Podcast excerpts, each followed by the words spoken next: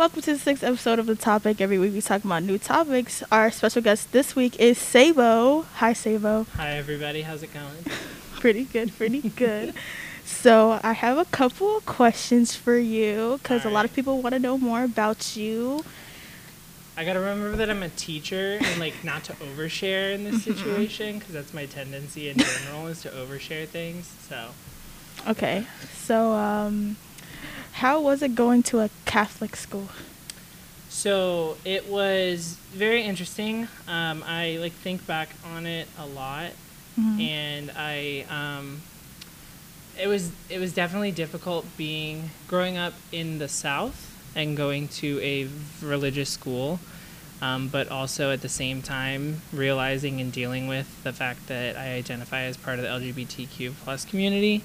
Um, so navigating that, but still going to a school where the message was pray the gay away, um, and dealing with like a lot of the like hateful stuff that comes out of some religious like groups of, you know, it, we don't talk about it. It's secret. Like if you're having those urges, then we'll pray with you, and we do Bible studies and different things like that. And so it was it was interesting being a high schooler and navigating all of that my sexual identity but also dealing with my religious identity at the same time. So it was very very complicated growing up. Yeah. But okay. So how did you know you were gay? Um so i actually i don't know like i don't know if there's like a point that i can be like you know what? That's what it was um, I know like the meme is always like, oh, I knew when I walked like down the underwear aisle, and I was like, oh. um, no, but I like I had a friend of mine um, that we like both kind of figured things out with each other and like helped each other figure things out. Mm-hmm. Um, and like for me, it ended up me realizing like, oh, okay, this is what I want. Like I, I think I might be gay, and then um, I came out when I got to college. I waited because um, I would have gotten expelled from my school if I had come out. So I figured it's probably better to just, you know, wait. Yeah. um, but I came out as bisexual first, and then after like six months or so, I was like, you know what? Like I, when I think of my future, when I think of my relationship in the future, I see a guy, not a girl. And so I was like, you know, okay, I think this is how I identify. But even now, it's a constantly evolving thing. I'm 27. I came out when I was 19, and like even my identity now is different than back then. So it's it's just more complicated now. Yeah. So how is High Tech High to you being in at, at the Catholic school? Yeah. So High Tech High, I love so much seeing all the different ways that students get to like you all get to express yourselves and like be true to who you are and not just have to fit into a box necessarily. You get to express yourselves in a lot more uh, a lot more unique ways than i was ever able to.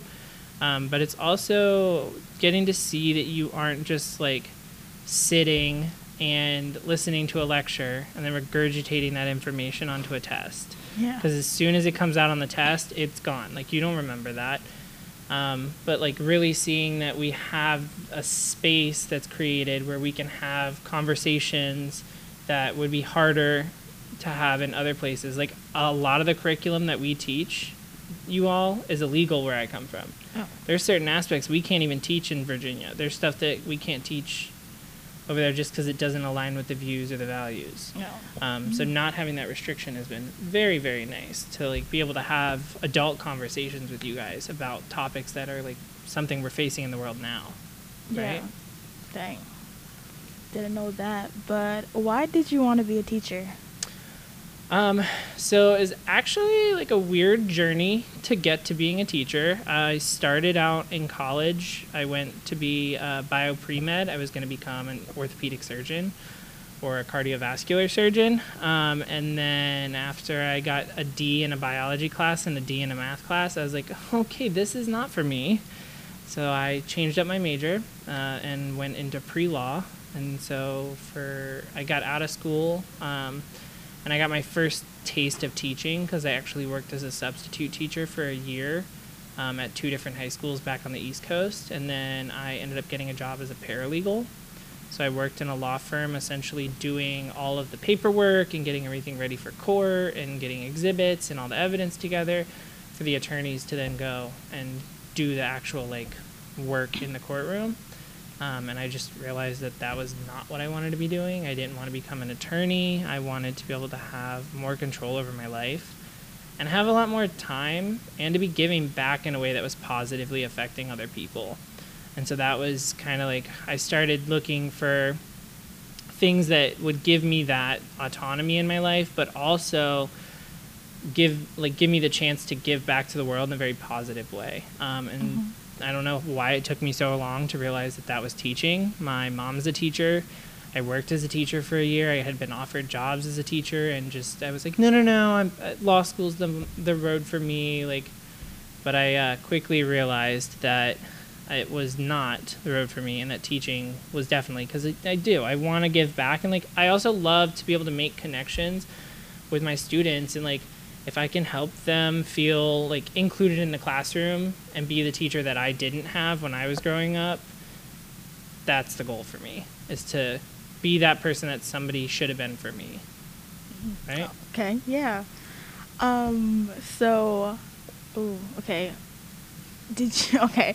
so this might be like controversial, but mm-hmm. I don't mm-hmm. know. But um was did you have to pick like a teacher you wanted to work with or no? Yeah so the way that the process works um, to get into our graduate program we do these interviews. And so this year because of covid the interview was recorded.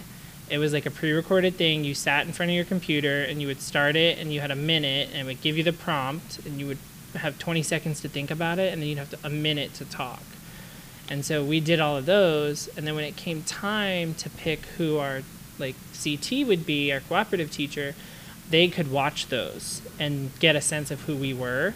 Um, and then Slogan and I actually like met up for coffee over here at Liberty Station and like chatted for an hour or so and like got to see like where our teaching philosophies would line up and if we would think it would be a good match and then i was like yeah like take as much time as you need let me know if this if you think this is a good pairing. I i definitely on board for this um, and it ended up kind of being perfect. Oh, okay. So you're saying slogan picked you. Yeah slogan oh. slogan approved of me. Okay. Yeah. Because i mean there was a limit in like the choices because he has to pick it has to be a history teacher in yeah. the making and so there's only so many of us in the program. Um, and then they also like determine based on where you live what schools you'll go to. Mm-hmm. So I mm-hmm. think it was like, okay, all the teachers at Point Loma you can choose from these people, kind of thing. Okay. Yeah. So, um, if somebody was trying to figure out their sexuality, what advice would you give them? It's a really good question. um, if I could like go back and give myself advice and the advice that I would give to my students, it would definitely be to don't feel like you have to rush and know exactly who you are because especially as students, y'all are young and there's so much time. And like I said, I'm 27 and my identity has slid on the ooh, slid on the scale a couple different times of like where I think I line up. And so I you don't have to know exactly who or what you are. Mm-hmm. Just be confident in the choices that you make and know that my other point of advice would be find a group of friends, find your people. Because we're all born into family, but our the people that we talk to and go to every day in our lives are the people that we choose. So choose your friends wisely so you have a support system that no matter what happens with you and your sexual identity, you have people to back you up. Um, and that's what it was for me. Like, I didn't come out to my parents until after I had met my friend Meadow, and she identifies as bisexual. And I was like, I think that I might be as well. And so she kind of like helped me, um, like, navigating that and kind of like talked me through some stuff of like, or just gave me a space to talk to. Um, and like, I that's another thing for me. Like I always want to be that for my students. So if I have a student that is trying to deal with their sexuality or like navigating what that could be for them, I'm always happy to be there for them and be a support because I do the same thing for my friends. Always be there for your for, for the people that you choose. Okay. Right? Oh, that's cute. Okay. So, last question is what was your first impression of me? First impression of you, you were a little quiet, Okay. But I like the colorful hair because you stand out. Yeah.